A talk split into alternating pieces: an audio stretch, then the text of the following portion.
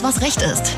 Der Rechtspodcast ohne Krawatte, Zwirbelbart und Anwaltsblabla. Aber dafür mit alltäglichen Rechtstipps, konkreten Antworten und jeder Menge Spartricks. Präsentiert von Ganze Rechtsanwälte. Das Update. Herzlich willkommen zu Alles, was Recht ist, eurem Lieblingsrechtspodcast. Ich bin Martin Wiesel, bei mir wie immer die abwechslungsreiche Sina. Hallo Sina. Hi Martin. Ähm, und auch dabei unser lieber Nico. Hi Nico. Hallo. Äh, heute sind wir wieder mit einer Update-Folge für euch da und es ist nicht irgendeine Folge, sondern heute vor einem Jahr gingen die ersten beiden Folgen von Alles, was Recht ist online. Das ist Ach, nicht Wahnsinn. Wie aufregend. Ja, also wir haben quasi Geburtstag äh, und dafür bauen wir jetzt einmal unnötige Feiermusik ein. Hier kommt sie. So, das haben wir. Äh, dann kommen wir wieder zu den wichtigen Dingen. Heute erfahrt ihr nämlich, welche Rechte und Pflichten ihr als MieterInnen in der kalten Jahreszeit habt, welche neuen Corona-Gelder für Familien und Unternehmen locker gemacht werden und wie der Autokonzern Daimler mit seiner illegalen Abgastechnik endgültig bei den deutschen Behörden abgeblitzt ist. Wir springen direkt in den Schneehaufen, der sich über die Mitte Deutschlands ausgebreitet hat ähm, und was der für eure Mietwohnung bedeutet. Ähm, Nico, let's go. Ja, Martin, du hast recht. Es ist kalt, es schneit und was ist unser liebster Rückzugsort im Winter? Ganz klar die Wohnung. Doch muss unser Vermieter eigentlich dafür sorgen, dass die Heizung und Warmwasser zu jeder Zeit vorhanden sind? Das deutsche Recht sagt, ja. Damit wir es warm haben, haben unsere Vermieter ganz besondere Pflichten, die es dabei zu erfüllen geht. Zum Beispiel muss in der sogenannten Heizperiode, die ist zwischen Oktober und April, die zentrale Heizungsanlage des Hauses stets funktionieren und die Wohnung auf 20 bis 22 Grad Celsius aufheizen können. Ausnahmen dabei sind Räume wie das Schlafzimmer und die Küche. Warum? Weil die einfach nur seltener genutzt werden tagsüber. Und dort reicht bereits eine Temperatur von 18 Grad. Auch nachts muss lediglich eine Raumtemperatur von 18 Grad in der gesamten Wohnung gewährleistet sein. Und ähnliches gilt auch bei dem Warmwasser in der Badewanne und Dusche. Das muss zu jeder Zeit verfügbar sein, auch nachts und mindestens bis zu 40 Grad Celsius warm werden können. Und dafür darf es nicht mehr als fünf Minuten benötigen oder 10 Liter Wasser verbrauchen. Doch was ist, wenn das nicht der Fall ist? Nun ja, dann ist eine Mietminderung möglich und zwar für jeden Tag, an dem diese erwähnten Dinge nicht gewährleistet sind. So kann zum Beispiel bei einem kompletten Heizungsausfall über mehrere Tage die gesamte Miete pro Tag des Ausfalls gemindert werden. Oder zum Beispiel, wenn die Temperaturen nur 16 Grad statt 20 Grad erreichen, können bis zu 20 Prozent Minderung der Miete möglich sein. Oder bei fehlendem Warmwasser in der Nacht zum Beispiel 7,5 Prozent Minderung pro Tag. Doch sind das die einzigen Pflichten für Hausbesitzer und Vermieter? Nein. Zum Beispiel gibt es dann noch die sogenannte Räum- und Streupflicht. Der Eingangsbereich des Hauses muss nämlich vor Glätte geschützt werden und das schon ab 7 Uhr morgens bis einschließlich 20 Uhr abends. Ist das nicht der Fall und es passiert dann ein Unfall aufgrund der Glätte, kann es im schlimmsten Fall sogar ein Schmerzensgeld nach sich ziehen für die Vermieter. Doch Mieter aufgepasst. Auch wir können unter Umständen zum Räumdienst verpflichtet werden, wenn es zum Beispiel in der Hausordnung und im Mietvertrag steht. Also schaut lieber nochmal nach. Und das ist nicht das Einzige, was auf uns zukommen könnte. Wir sind nämlich außerdem auch zum gezielten Heizen und Stoßlüften in der Wohnung verpflichtet. Das soll nämlich der Feuchtigkeit und der Schimmelbildung in den eigenen vier Wänden zuvorkommen und ist vor allen Dingen im Winter ganz besonders wichtig. Wer dann durch vernachlässigtes Lüften beispielsweise für Schimmel verantwortlich ist, der kann im schlimmsten Fall sogar eine Kündigung seitens des Vermieters bekommen. Also lüftet und heizt schön zu Hause, macht es euch warm und gemütlich und passt auf euch auf. Das werden wir tun, Nico, besten Dank. Und äh, wir schlittern direkt ins nächste Thema. Es gibt äh, nämlich Neues zum Abgasskandal aus dem Hause Daimler.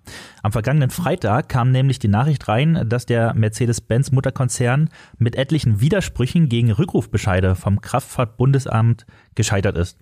Ähm, das KBA, wie es kurz heißt, hat nämlich seit 2018 bei vielen Mercedes-Benz-Dieseln illegale Abschalteinrichtungen bemängelt und deshalb EU-weit mittlerweile rund 1,4 Millionen Autos in die Werkstätten gerufen.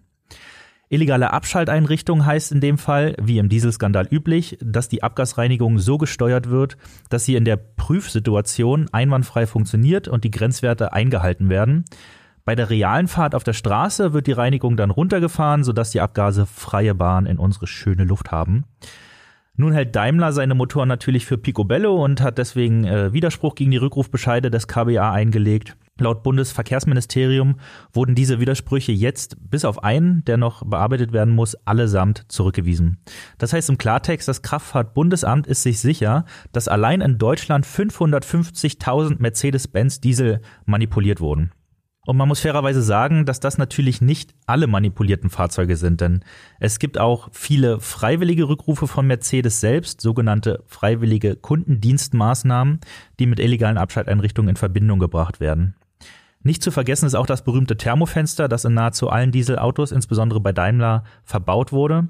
Äh, für alle, die davon noch nichts gehört haben, dabei handelt es sich um eine Funktion in der Motorsteuerung, die die Abgasreinigung anhand der Außentemperatur regelt. Hier wird meistens Temperat ein Temperaturfenster von circa 15 bis 33 Grad festgelegt, in dem die Abgasreinigung dann läuft. Außerhalb dieser Temperatur wird die Reinigung allerdings gedrosselt oder abgeschaltet, sodass sich die Abgase auch hier frei entfalten dürfen. Das ist in Deutschland ähm, dann, wenn man sich die Temperaturen anguckt, die meiste Zeit des Jahres der Fall.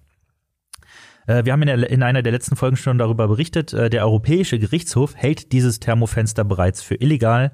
Und kürzlich hat sich auch der deutsche Bundesgerichtshof dazu geäußert. Äh, die Richter in Karlsruhe konnten sich zwar noch nicht dazu hinreißen lassen, direkt Schadensersatz wegen des verbauten Thermofensters zu verteilen. Sie haben aber gesagt, dass Daimler hier genauestens darzulegen hat, dass das Thermofenster eben nicht zur Täuschung der Behörden und der Kundinnen äh, verbaut wurde. Äh, gerade das hat der Konzern in den vergangenen, äh, in der Vergangenheit allerdings häufig versäumt und sich dagegen entschieden. Ähm, Daimler dürfte vor Gericht also wegen der Rückrufe und der Entscheidungen des äh, Europäischen Gerichtshofs und des Bundesgerichtshofs zunehmend ins Schwitzen kommen. Allen Mercedes-Fahrern da draußen können wir deshalb nur empfehlen, mal zu prüfen, ob äh, nicht etwas Schadensersatz für die Abgasschleudern angebracht wären. Besitzer folgender Modelle sollten sich jetzt unbedingt angesprochen fühlen. Achtung, eine lange Liste folgt. Ähm, genau zuhören, ob ihr dabei seid. A-Klasse, B-Klasse, Citan, C-Klasse, CLA, CLS, E-Klasse, G-Klasse, GL, GLA, GLC, GLE, GLK, Marco Polo, ML-Klasse, S-Klasse, SLC, SLK, Sprinter, V-Klasse, Viano und zu guter Letzt Vito inklusive des Vito Tura. Also, spult gerne nochmal zurück und hört das in Zeitlupe. Ansonsten googelt einfach Online-Check Gansel und findet in zwei Minuten raus, ob ihr in Sachen Dieselskandal mal ein ernstes Wörtchen mit eurem Hersteller reden solltet, beziehungsweise ob wir das für euch machen sollen. Bevor ihr anfangt zu googeln, empfehle ich euch aber nochmal kurz der lieben Sina zu lauschen. Die hat nämlich vorwiegend gute Nachrichten dabei, oder Sina? Ja, ich hoffe es doch sehr. Also leider ist es ja so, dass die Corona-Maßnahmen, das Ende ist noch nicht in Sicht. Wir hoffen drauf. Ähm, einige von uns beten, andere weiß ich nicht, was wir machen. Ähm, aber deswegen hat auch die Bundesregierung auf ein weiteres Milliarden-Hilfspaket, haben sich darauf geeinigt, um Betroffene finanziell zu unterstützen. Und Begünstigte sind diesmal Familien, die Gastronomie und Unternehmen. Das Hilfspaket für Gastronominnen beinhaltet unter anderem die Verlängerung der Mehrwertsteuersenkung. Also bis zum Ende 2020 wird die Mehrwertsteuer also weiterhin auf sieben Prozent gesenkt, um so die Gastro finanziell zu entlasten. Den Unternehmen soll beispielsweise unter die Arme gegriffen werden, indem bei der neuesten Steuererklärung Verluste aus den Jahren 2020 und 2021 mit Gewinnen aus dem Jahr 2019 verrechnet werden dürfen. Es müssen also effektiv weniger Steuern gezahlt werden.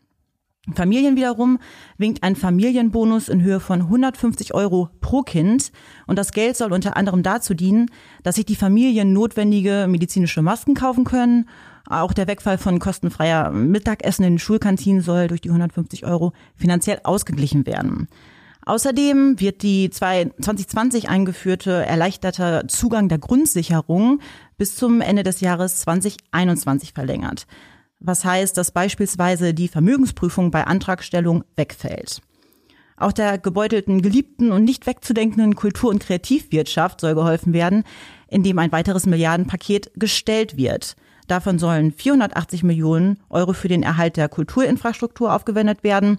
Insbesondere sollen davon kleine und mittlere Kulturstätten und Projekte äh, profitieren und 250 äh, Millionen Euro sollen halt in neue Hygienekonzepte gepumpt werden, damit die Wiedereröffnung von Theater, Kino und Co. gewährleistet werden können und 150 Millionen Euro sollen in alternative digitale Angebote fließen.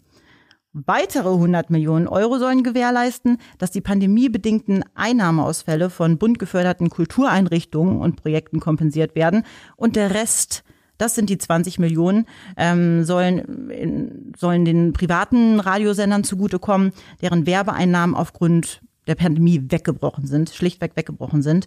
Und so viel erstmal zu den geplanten Hilfspaketen der Bundesregierung.